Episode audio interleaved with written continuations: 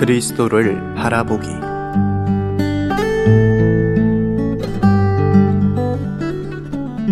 이사야 6장 1절 우시야 왕이 죽던 해에 내가 본즉 주께서 높이 들린 보좌에 앉으셨는데 이사야가 하나님의 자녀들 가운데 있는 상황을 보았을 때 그는 아주 낙심하게 되었습니다.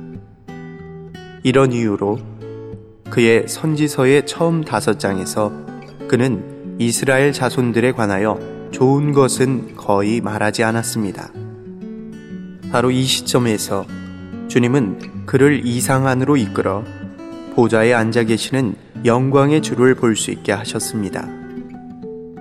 주님은 이사야에게 이렇게 말씀하시는 것 같았습니다. 상황을 바라보지 말라. 그것을 본다면 너는 낙심할 것이다. 나를 바라보아라. 나는 여전히 여기에 있다.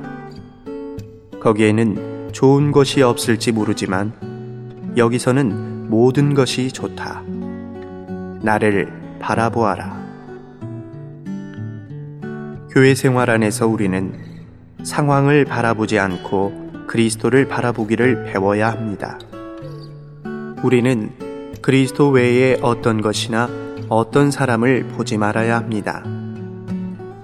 이사야 라이프 스타디 중에서